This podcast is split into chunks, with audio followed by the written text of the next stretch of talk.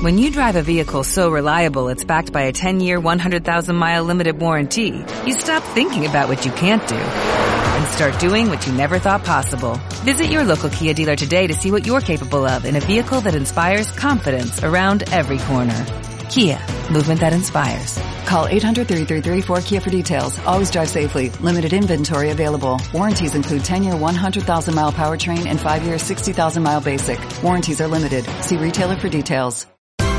Esto es una producción de Mindalia Televisión y Mindalia Radio, audiovisuales sin ánimo de lucro de mindalia.com, para aportar conocimiento y crear conciencia. Mindalia.com, la primera red social de ayuda altruista a través del pensamiento.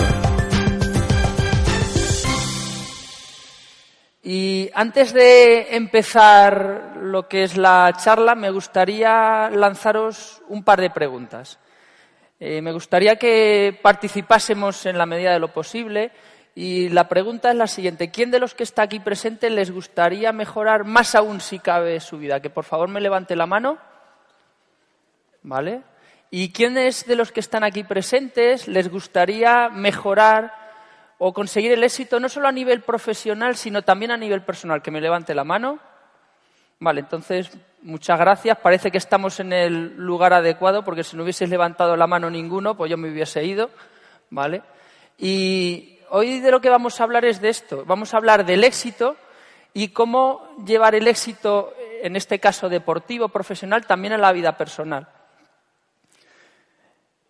Me gustaría también deciros eh, o dar las gracias a Expo Coaching por la invitación y también agradeceros a todos vosotros el, estar aquí. Y antes de empezar, mm, quisiera que tuvieses en cuenta que todo lo que voy a contar a continuación es mi experiencia, es mi vivencia. Por tanto, me gustaría que lo filtraseis, ¿vale? Y a partir de ahí, cada uno, pues lo que le sirva, que se lo lleve a su casa y lo que no, pues a las salidas tenéis papeleras, lo podéis tirar tranquilamente. Todo lo que, mm, digamos, vamos a contar del éxito eh, yo desde pequeñito he estado eh, muy interesado, he sentido curiosidad por el éxito. Y a mí la, vida me decía cuando era pequeño que el éxito era ganar en el patio del colegio, el éxito era pues que tu equipo de fútbol preferido ganase la liga, tener buenas notas, eh, obtener tu primer trabajo, tener un coche, una casa. Y aunque momentáneamente era feliz, no tenía la felicidad plena. ¿Qué es lo que, es lo que sucedía? Que realmente no estaba buscando en el lugar adecuado. Gracias al coaching que entró en mi vida y esta búsqueda de lo que es el éxito con mayúsculas, pues empecé a sentirme exitoso incluso cuando a veces perdía y a sentirme exitoso y poder dormir tranquilo cada noche, que para mí es una de las bases o uno de los eh, componentes importantes que tiene el éxito. Y fijaros, para mí simplemente el éxito es poder vivir dignamente, tener salud, compartirlo con tus amigos, tu familia, tus seres queridos. Y hace unos meses, en verano, me pasó una cosa eh, que fue un impacto emocional muy grande y lo quiero compartir con vosotros. Hace eso, en el mes de agosto, yo estaba invitado pues, con el Club Atlético de Madrid en Angola y fue una experiencia única. Nos llevaron en un jet privado, no suelo volar en jets privados, nos llevaron a un hotel de lujo, jacuzzis, todo tipo de, de, lujos, safaris. Y bueno, yo tenía ganas de llegar a casa y enseñar esa foto eh, a mis seres queridos. Curiosamente no llegué a enseñar esa foto o esas fotos a nadie. Y os voy a contar el porqué. Justamente en esa semana, cuando yo estaba en Angola, mi primo, que para mí era como si fuese un hermano, pues con 40 años falleció de un infarto. Y esto a mí me hizo, bueno, pues reflexionar mucho acerca de los objetivos que estaba planteándome en mi vida y sobre todo empecé a reflexionar mucho acerca de lo que era el éxito. Como yo os decía, para mí el éxito es ya el mero hecho de estar aquí. Yo agradezco a Dios, a la vida, al universo, el poder tener la oportunidad de hacer lo que más me gusta y estar hoy, por ejemplo, compartiendo esto con vosotros. Vamos a hablar de lo que es el éxito ya desde un punto de vista desde, del punto de vista del deporte. Y aquí tenemos varias imágenes, Andrés Iniesta consiguiendo el gol del Mundial, Rafa Nadal, y las dos nos pueden evocar eh, el éxito deportivo. Pero fijaros, no pongo estas imágenes porque sean los números uno de su deporte. Estas dos personas con sus valores, lo que transmiten, las emociones, los sentimientos, eh, va más allá del resultado o de, eh, o de la derrota. Andrés Iniesta, cuando consiguió este gol en el Mundial de Sudáfrica y nos dio a todos la alegría de ser campeones del mundo, también se consagró como persona, porque si recordáis, pues dedicó su gol a Dani Jarque, que era compañero suyo del español, que había fallecido eh, unos meses antes. Curiosamente, Iniesta es aplaudido en todos los estadios de fútbol y además en el Estadio del Español, que es el máximo rival ahí en, en Barcelona, hay eh, aficionados que llevan el número 21 en memoria de Dani Jarque y el nombre de Iniesta en recuerdo de este gran gesto.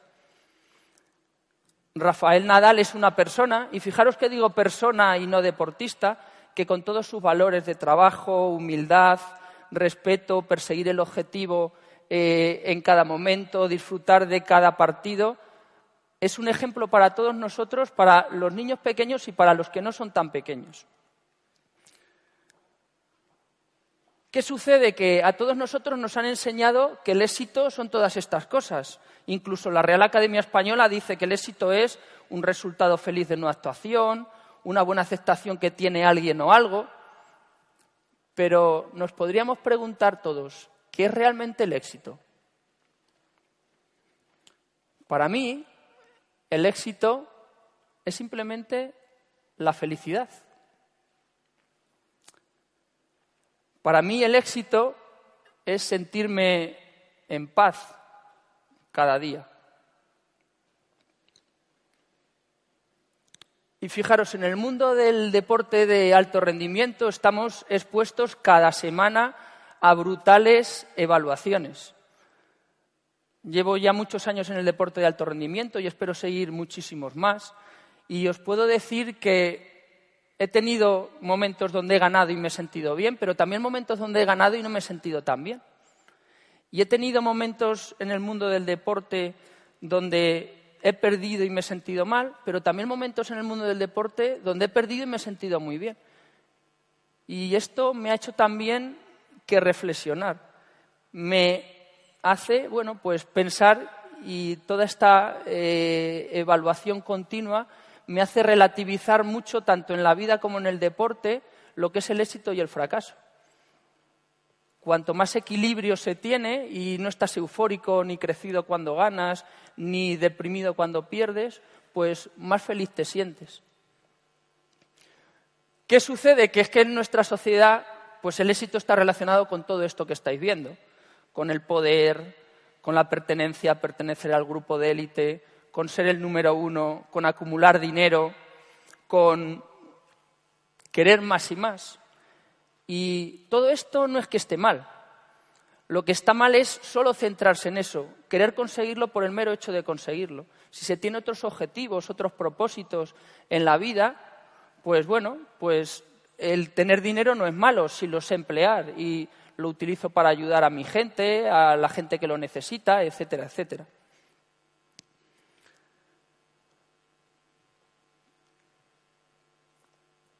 Por tanto, deberíamos o debemos buscar mucho más allá de este resultado.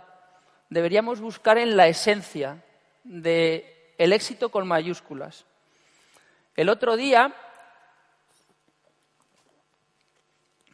trabajando con un jugador de baloncesto de la Liga CB que ha militado en la NBA durante varias temporadas, me decía, Diego, yo no quiero sentirme como me siento, no quiero solo ser feliz cuando miro todo el dinero que tengo en mi cuenta bancaria.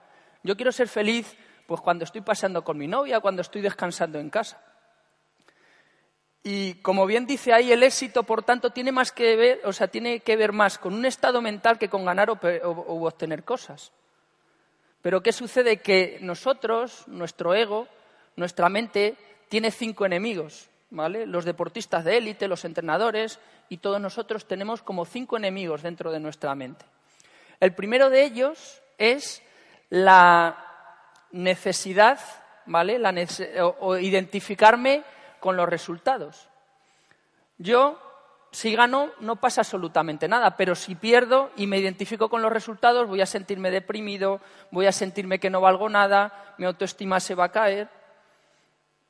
Por tanto, bueno, es un componente interesante saber que identificarme con mis logros me lleva a no tener el éxito y a no ser feliz.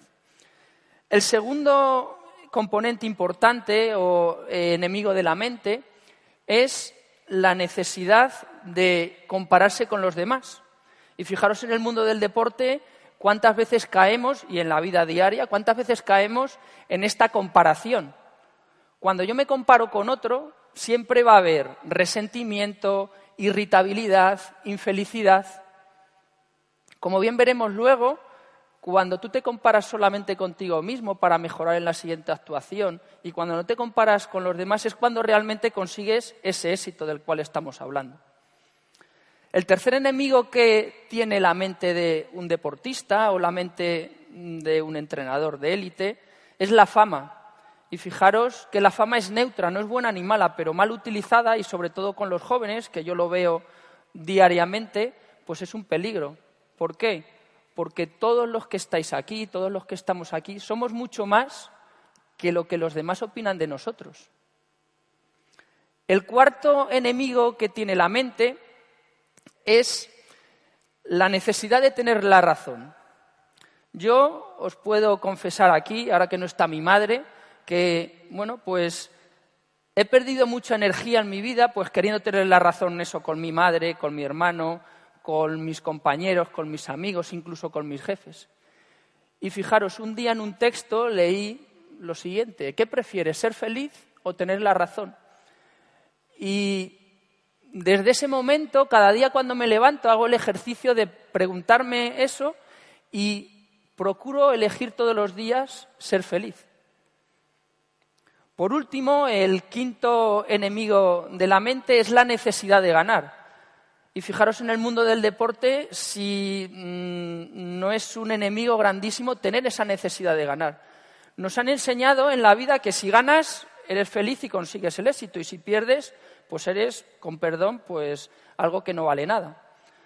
Pero yo tengo la experiencia de que en el deporte y en la vida se gana y se pierde, y todos vosotros también tenéis esa experiencia, que el ganar o el perder forma, parte del juego. Incluso los mejores equipos del mundo y los mejores deportistas del mundo llega el momento en, en el cual se pierde o pierden. Por tanto, yo soy ganador nato. A mí me encanta ganar. Yo no me dejo ganar ni con mis primillos pequeñitos cuando juego al baloncesto. Pero una cosa es querer ganar y otra cosa es necesitarlo, aferrarte a ese resultado. Cuando te aferras a ese resultado, lo que sucede es que estás dando prioridad a tu ego. Y veremos que el ego, cuando consigues el éxito a través del ego, el vacío que queda es grandísimo. Yo os cuento también una vivencia que tuve que fue muy significativa para mí.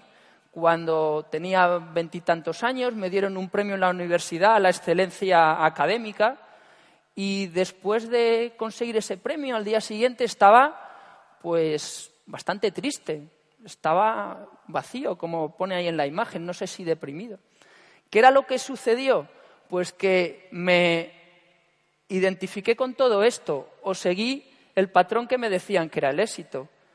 Quería ser el número uno, quería acumular dinero con esos premios, pertenecer a esa élite, pero descubrí que ahí no estaba la felicidad y la verdad es que fue un gran aprendizaje.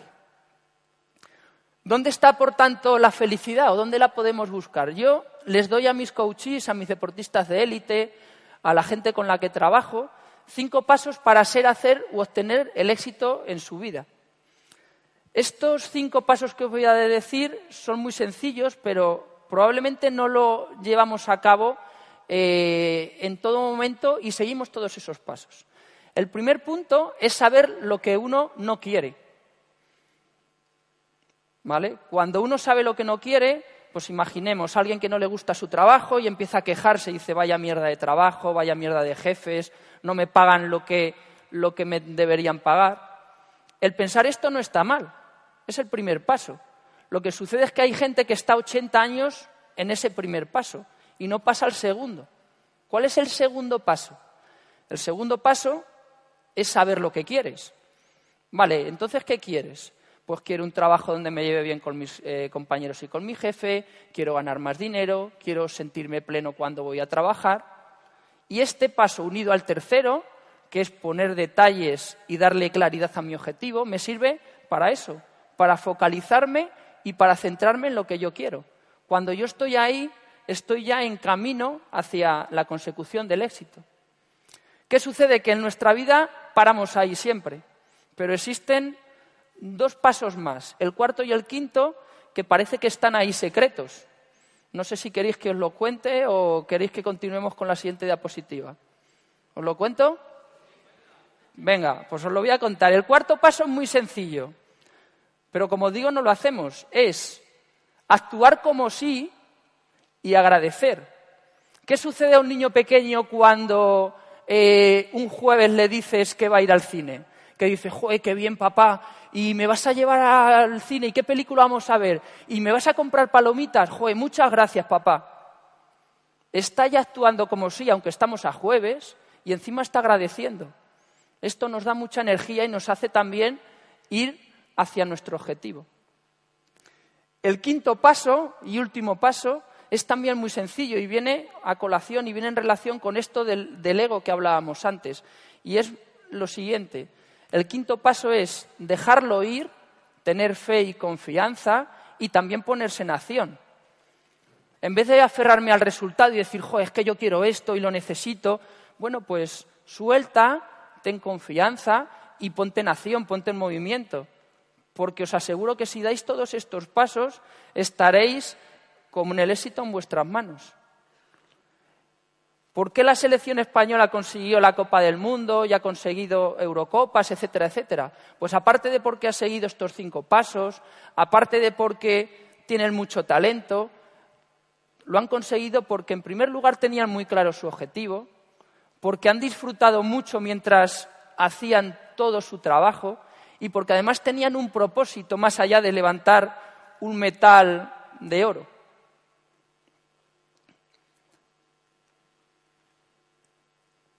Vamos a ver un par de claves para el éxito y fijaros, y vamos a imaginar que estamos en una autopista y cuando nosotros amamos lo que hacemos, vamos a ser felices y vamos a triunfar.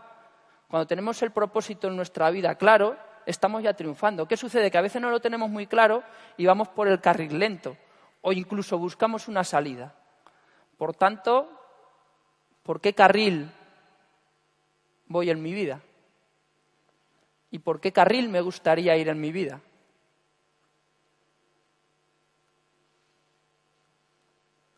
Y por último vamos a ver un par de fórmulas para el éxito.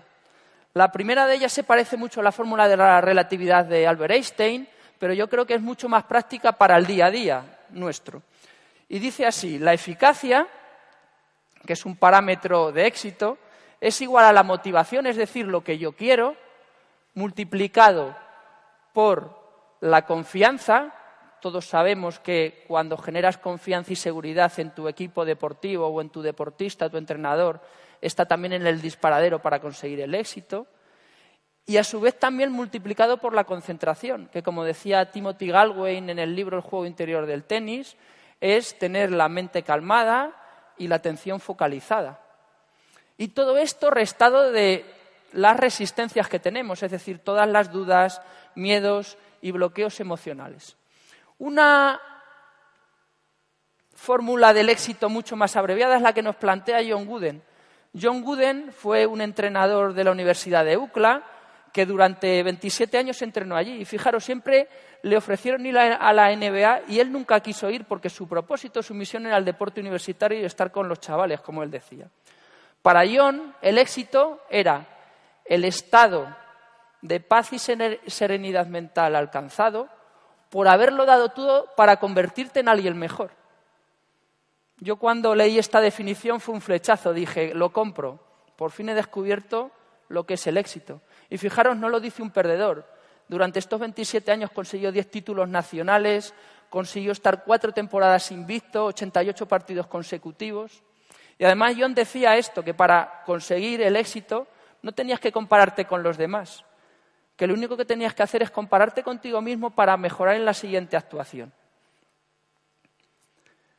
Por último, en la película El Guerrero Pacífico, que si no conocéis, pues va de un gimnasta, de este gimnasta que se llama Dan, que tiene una pequeña, bueno, una gran lesión y va todos los días eh, a una gasolinera donde el gasolinero hace de coach o de, o de maestro. Pues en esta película dicen estas dos frases que creo que son muy interesantes. La mayoría de las personas sufren cuando no consiguen algo y cuando lo consiguen siguen sufriendo porque no pueden conservarlo. Volvemos otra vez a hablar del ego y del aferrarnos a este resultado. Y también dice lo siguiente, no puedes rendirte a tus sueños, solo puedes rendirte al control. Puede que sí o puede que no, pero sigue siendo maravilloso, excepcional.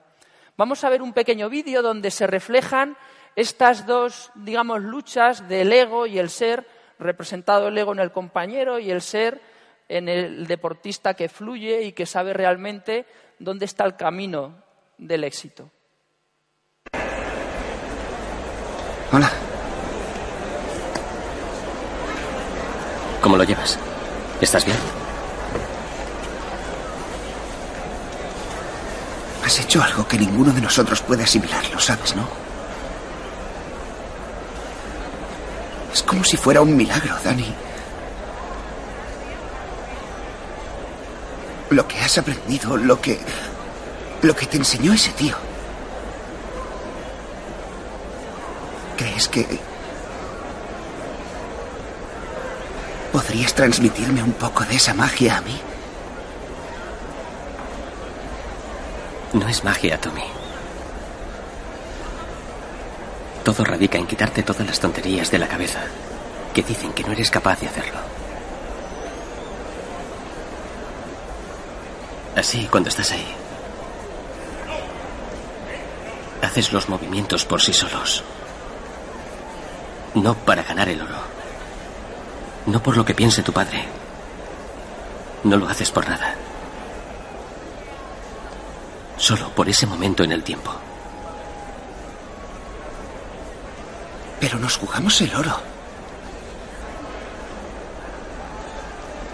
En todo lo que hacemos, Dani. Al menos para mí, toda la vida consiste en conseguir esos 20 segundos ante los jueces para poder conseguir el oro. ¿Quieres saber qué pensaría mi padre si lo consiguiera?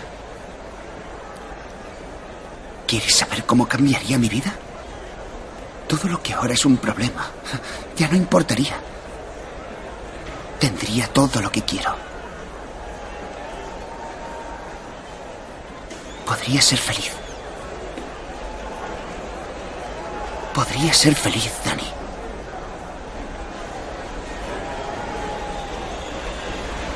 A continuación, señoras y señores, desde la Universidad de Berkeley, Dan Milman. ¿Dónde buscamos la felicidad? ¿Y dónde buscamos el éxito?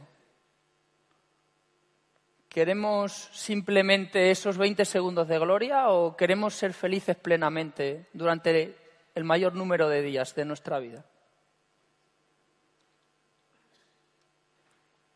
Como dice Dan, no es por el oro ni por tu padre, es por este momento, ¿vale? Por este momento.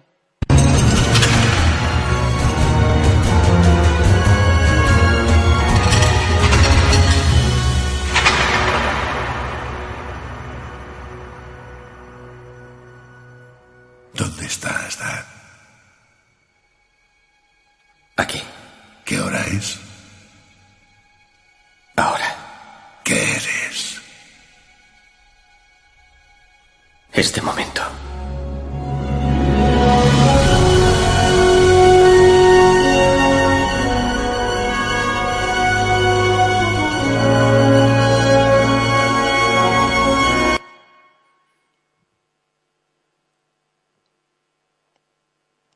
Vale, ¿y después del éxito qué? Porque eh, cuando se consigue el éxito, pues hay muchas veces que dices, vale, ¿y ahora qué? Pues después del éxito como bien hace la selección española, como bien hace Rafa Nadal, hay que seguir caminando. Y estos grandes deportistas de élite tienen una virtud y no, es el ser el número uno y haber conseguido algo, sino que siguen y continúan consiguiendo esos éxitos. Una de las claves es tener esa mente de principiante, esa mente de novato y tener ilusión por seguir consiguiendo cosas. Isidro, profesor del experto universitario en coaching deportivo de la Universidad Camilo José Cela, que veréis por aquí luego en nuestro stand, pone una comparación eh, de, este, de este, digamos, este ejemplo. Cuando nosotros queremos conseguir una meta, un objetivo, el éxito, es como si nosotros fuésemos eh, en camino hacia un faro y vamos disfrutando de ese camino y llegamos al faro, subimos y cuando llegamos ahí, de repente, bueno, pues lo disfrutamos, pero vemos que ya no hay más. Pero de repente vemos al horizonte y vemos otro faro y entonces bajamos del primer faro, nos ponemos en camino, seguimos disfrutando y vamos a por el siguiente faro y en el segundo faro vemos el tercero.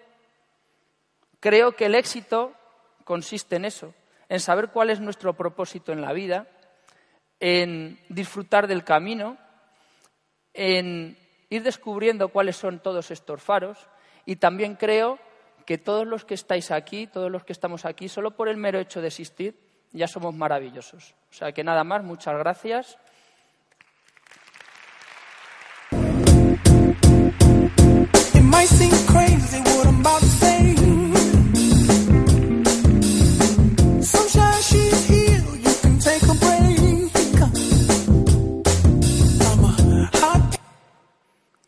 Si alguien tiene alguna pregunta, me han dicho que tenemos dos minutitos para un par de preguntas.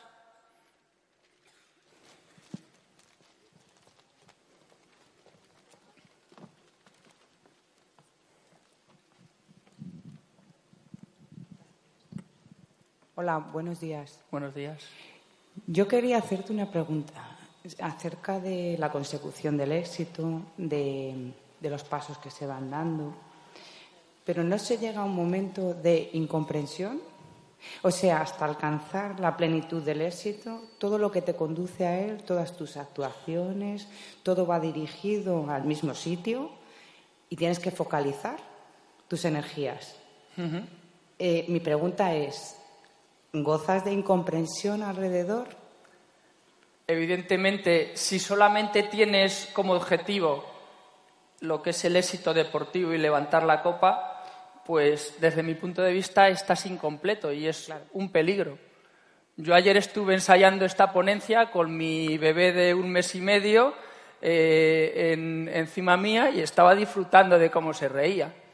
Ayer estuve en el hotel con un jugador de fútbol de primera división que esta tarde se enfrenta al Real Madrid y no estuvimos hablando del fútbol ni del éxito, estuvimos compartiendo las fotos de su hija, de mi hija.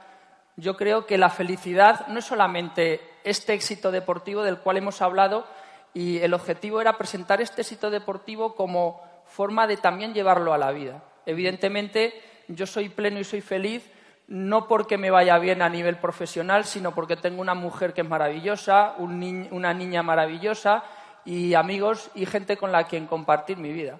Eso lo tengo muy claro y además por eso me siento exitoso. No por los títulos que tengo en mi despacho, que lo que me recuerdan es lo estúpido que fui cuando era un poco más joven y perseguía todo esto a través del ego en vez de a través de mi ser. Sí, esto es lo que quería escuchar, efectivamente. Muchas gracias. Gracias a ti. Olá, bons dias. Gostava de fazer uma pergunta.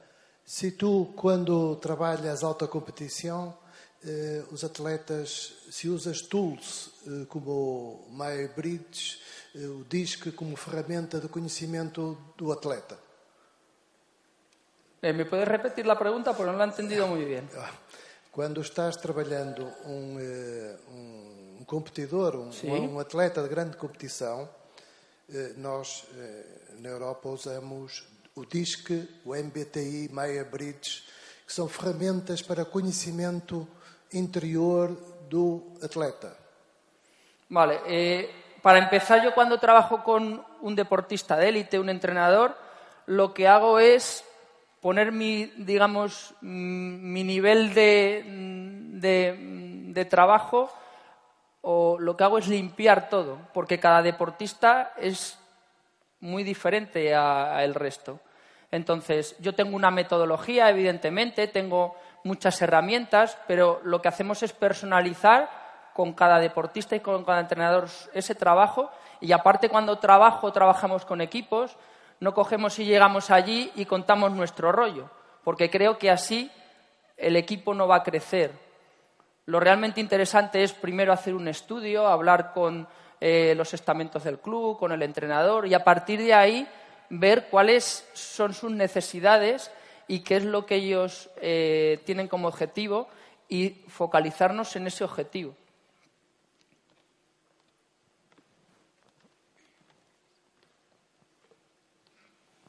Hola, Buenas. Eh, mira, al igual que en el Guerrero Pacífico, yo tengo una niña de 14 años que no practica deporte, pero tiene, un, podríamos decir, una lesión que ha hecho que, haya dejado de estudiar.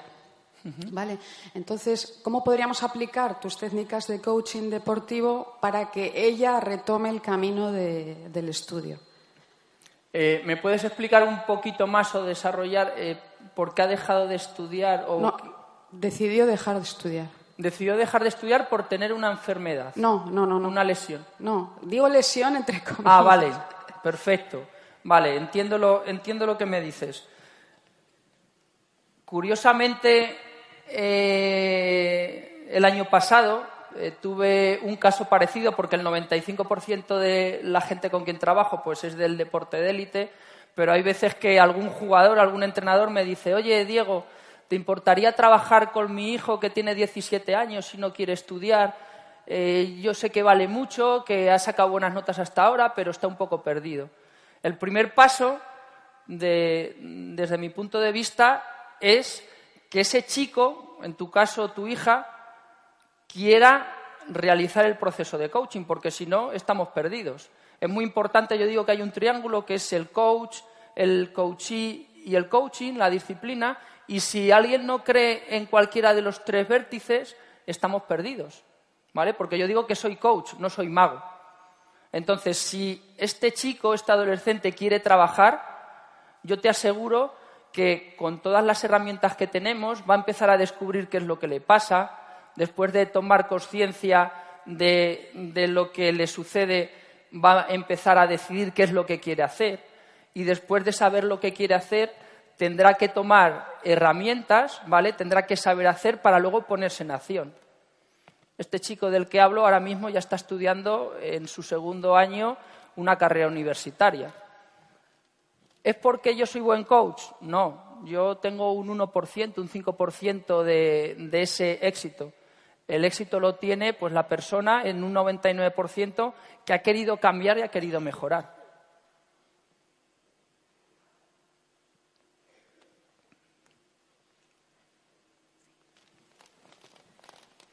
Eh, buenos días, Diego. Un placer escuchar tu, Gracias. tu conferencia. Eh, te quería, bueno, yo es que soy monitora de actividades, llevo muchos años ya eh, con gente que tiene problemas a la hora de funcionar deportivamente y también con problemas eh, físicos.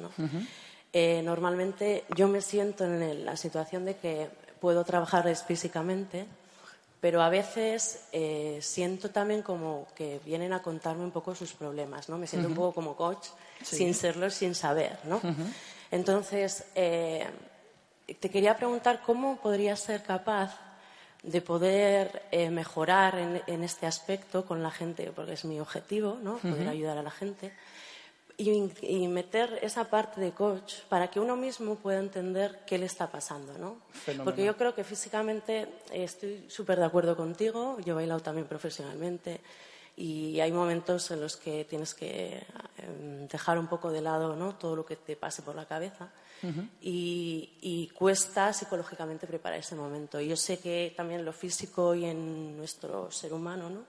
esa parte mental es la que hace funcionar todos. las, todo, creo en eso, vamos. Sí. Pero no sé cómo eh, se podría integrar o que una persona misma decidiera optar, porque yo lo que veo ¿no? en esta conferencia que la gente también tiene que decidir querer elegir el coach, ¿no? Pero ¿cómo lo elige?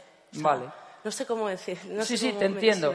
Para empezar, no quiero venderte No, nuestro no, experto universitario en coaching deportivo, aunque luego si queréis os puedo informar, pero yo, para empezar, me formaría en coaching, ¿vale? En coaching deportivo. Y os puedo decir que tenemos eh, gente que viene del mundo del fitness, del mundo del entrenamiento, y está claro que cuando trabajan con nosotros, no solamente trabajan para dar herramientas a sus clientes, sino que primero las prueban y las integran con ellos mismos. Cuando tú pruebas esas herramientas y cambias por dentro, al final tú eres un reflejo, un espejo eh, a tu alrededor. Y al cambiar tú por dentro, empieza a cambiar la gente que tienes a tu alrededor. Evidentemente, además, si tienes herramientas para gestionar emocionalmente a todos estos clientes que me estás contando, pues mejor que mejor. Porque, como bien dices, muchísima gente que va a un gimnasio o con un entrenador personal, más que ejercitar sus músculos, lo que necesitan es pues alguien que les escuche, alguien que les comprenda, etcétera, etcétera. Entonces, estoy totalmente de acuerdo contigo que, bueno, pues que es una decisión que uno tiene que tomar. Entonces, bueno, pues yo te invito a que tomes tu decisión. Luego, si quieres, hablamos. Pues rápidamente, ¿cuáles, o ¿cuáles son tus herramientas para identificar si una persona de verdad necesita a ti en tu función como coach o un psicólogo? Vale, tampoco quiero vender, pero a las 12 vamos a tener ahí una firma de libros y en mi libro de coaching deportivo os doy 27 herramientas que utilizo en los procesos de coaching, ¿vale? Si os metís también en mi página web, en www.coachingdeportivo.com, pues os podéis descargar un par de capítulos gratuitos y bueno, pues ahí también tenéis información sobre, bueno, pues sobre un montón de herramientas. ¿Cuáles? Es que hay tantas que no te puedo decir utilizo la A, la B y la C. Hay cientos de herramientas y yo lo que pretendo es también seguir teniendo esa mente de novato, de principiante, y lo que hago es formarme con mucha gente, compartir con eh, amigos y compañeros herramientas, etcétera, etcétera.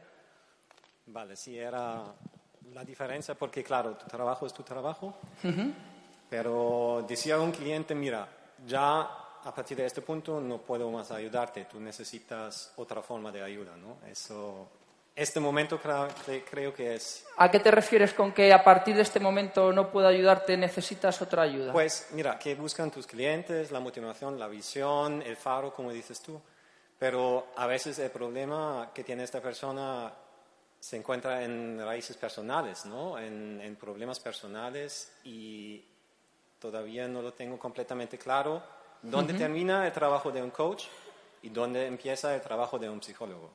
Vale, para Pero empezar. Hablamos, hablamos más tarde entonces. Vale, para empezar dos cosas. Eh, eh, a mí siempre también me preguntan qué es mejor, un coach, un psicólogo. Yo siempre digo que hay psicólogos excepcionales. Mi mujer es psicóloga, mi padre también estudió psicología. Y, y, bueno, pues eh, os recomiendo ir a esos psicólogos deportivos. Y también hay psicólogos que son muy malos y por favor no vayáis a ellos. Al igual que hay coach deportivos que son muy malos y por favor no vayáis a ellos. Y hay coach deportivos que son muy buenos y os pueden ayudar. A partir de ahí, yo la forma de trabajar que tengo es una forma integral. O sea, yo no veo al deportista que sale en la tele y que gana cuatro millones de euros. Yo veo pues a una persona y trabajo con esa persona. De hecho, yo creo que valoran mucho mi trabajo porque yo les echo la bronca cuando les tengo que echar la bronca o les trato como les puede tratar su madre o su padre. Yo el otro día, por ejemplo, pues con un jugador del Atlético de Madrid que le conozco desde que tiene 12 años, con Coque, pues estoy hablando con sus padres y con su hermano, que también fue jugador mío en el Atlético de Madrid, y no hablamos del gol que metió al Barcelona en los eh, cuartos de final de Champions. No, estuvimos hablando de qué tal le iba a su hermano la tienda y qué tal estaba mi hija. Por tanto, cuando yo trabajo con los deportistas de élite o con los entrenadores, lo que hago en primer lugar es quitarle esas, digamos, esas caretas que salen en la tele y trabajar de persona a persona. Y evidentemente muchas veces los deportistas lo que tienen es un problema personal, pero tenemos herramientas, ¿vale? Aplicaríamos un coaching personal para gestionar todo eso y que al final consigan sus objetivos no, tan solo deportivos, sino también personales. Yo cuando un deportista me llega y me dice, mi objetivo es conseguir tres millones de euros netos, jugar treinta y tantos partidos y un contrato de tres años. Yo digo, vale, vale, muy bien, perfecto. Eh, vamos a ver cómo estás por dentro, a ver eh, cómo estás a nivel personal y a partir de ahí, cuando estés ya limpio por dentro, empezaremos a trabajar los otros objetivos. Por tanto, yo creo que está muy unido tanto la parte personal como la parte profesional en este caso. Gracias. Nada. Hola. Pues eh, nada más. Ah, vale, por ahí una pregunta. Sí. Hola, Diego. Eh, bueno, muchas gracias por la conferencia. Es, ha sido muy inspiradora. No, yo solamente quería si podías volver a poner la diapositiva de las dos frases de la película del Guerrero Pacífico. La segunda hablaba de. Las dos tratan del ego y la segunda habla del perder el control. Sí. Pero la primera, pues no la apunté, se me pasó por si la puedes volver a poner. Vale, pues aquí ahora mismo me han quitado el manejo de esto, pero si quieres luego, eh, charlamos y hablamos de ello. Venga, muchas gracias. Gracias. Perdón, con respecto a la pregunta que hizo el compañero anterior, eh, estoy preparándome en coaching y, mm, bueno, me formaron la diferencia entre, por ejemplo, cuando un cliente se queda un cliente se queda estancado en el pasado luego de, varias sesiones, yo creo que es el punto, ¿no? De, decir para el psicólogo o, otro compañero. Es una afirmación duda que te, Bueno, eh, yo eh, tengo herramientas para trabajar con mis deportistas y bueno, pues hay veces que a lo mejor un psicólogo puede hacer el mismo trabajo que puedo hacer yo. Yo hace 10 años estaba preocupado, tenía esa incertidumbre también. Y hace ya mucho tiempo que, que no me preocupa. Si algún día llega el caso en el que mm, yo no puedo ayudar o no puedo acompañar a mi coachee, pues bueno, pues recurriríamos a otros profesionales, otros especialistas. Pero nunca voy a la sesión pensando, hoy no voy a poder, hoy a ver si. No, voy a disfrutar de la sesión, a apoyar a mi coachee y, bueno, a, ayudarle y acompañarle en la consecución, en consecución de sus objetivos. Perdón, esto sería por, por, por tu base, ¿no? Por las herramientas que... Bueno, pero yo hace 10 años estaba a lo mejor como estás tú ahora. Vale, vale. Porque claro, el, coaching es más de aquí a ahora, ¿no? Entonces, si, vamos tanto al pasado, ya estaríamos tocando otro. Faltarían herramientas para poder tocarlo, ¿no? Pues muchas gracias. Gracias. Pues nada más, muchas gracias y no sé, no sé si tenemos más tiempo. Seguramente están por ahí diciendo que el tiempo se ha acabado. No sé si podemos hacer más preguntas. ¿Una más? ¿No? Venga, una más. Hola, Diego, buenos días. Eh, soy Fernando. Mira, quería hacerte una consulta para saber tu punto de vista, tu experiencia. ¿Cómo tratas una gestión del no éxito en un coaching? Para mí me resulta importante saber tu opinión sobre esto. Fijaros, al final, como hablábamos antes, el no éxito o el fracaso no existe, ¿vale? Solo hay resultados en los cuales apoyarnos. Yo hace cuatro o cinco años eh, trabajé con un entrenador que me dijo que su objetivo era llegar a primera división. Y sinceramente, yo cuando me lo planteó hace tantos años dije, ni de coña. Pero aprendí mucho de este entrenador porque ha llegado al final a ser entrenador de primera división. Y justamente en ese primer año su objetivo era subir con su equipo eh, de tercera división a segunda B y estuvo durante 36 jornadas en los puestos de playoff para ascender. A falta de dos jornadas se quedó fuera y no ascendió. ¿Fue un fracaso? No. Fue únicamente un resultado en el cual apoyarnos. Al año siguiente, con ese mismo equipo, a falta de diez jornadas, ya estaban eh, clasificados para ascender a Segunda B. Y en ese año jugó o entrenó en Segunda División y al año siguiente en Primera. Para mí no hay fracasos, solo hay resultados en los cuales apoyarme. Pues nada más, muchas gracias a todos.